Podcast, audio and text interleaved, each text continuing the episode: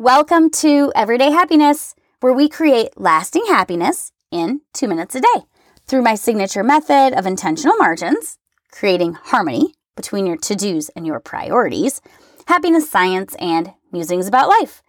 I'm your host, Katie Jefcoat, and today we're talking about the benefits of walking for your happiness. When was the last time you took a walk without distractions? This means no texting, no music, no podcasts, not even me, no nothing. Has it been a while? Taking the time to go for a walk during our busy schedules may be hard enough, but to do it without any distractions or multitasking is even harder. I get it. But what if I were to tell you that walking, just walking, could boost your happiness?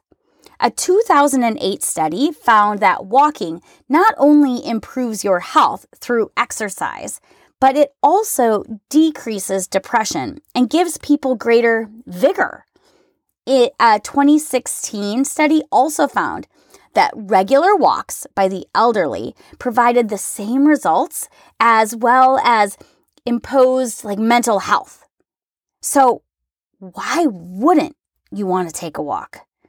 Remember, there are no limits or expectations when it comes to taking a walk. For most of us, it will be a 30 minute jaunt around the neighborhood. But there truly are no boundaries. I'll give you two examples. In The Atlantic, happiness scientist Arthur Brooks talks about the benefits of his 100 mile walk on the Camino de Santiago in Spain.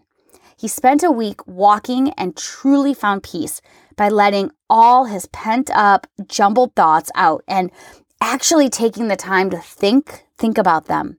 In contrast, one of my teammates, Chelsea, experienced a sunrise meditation walk of about 50 feet over the course of an hour. Yes, that's a super slow walk. When staying at this Buddhist temple in South Korea, there she was encouraged to embrace silence and to let go of errant thoughts, to meditate by walking.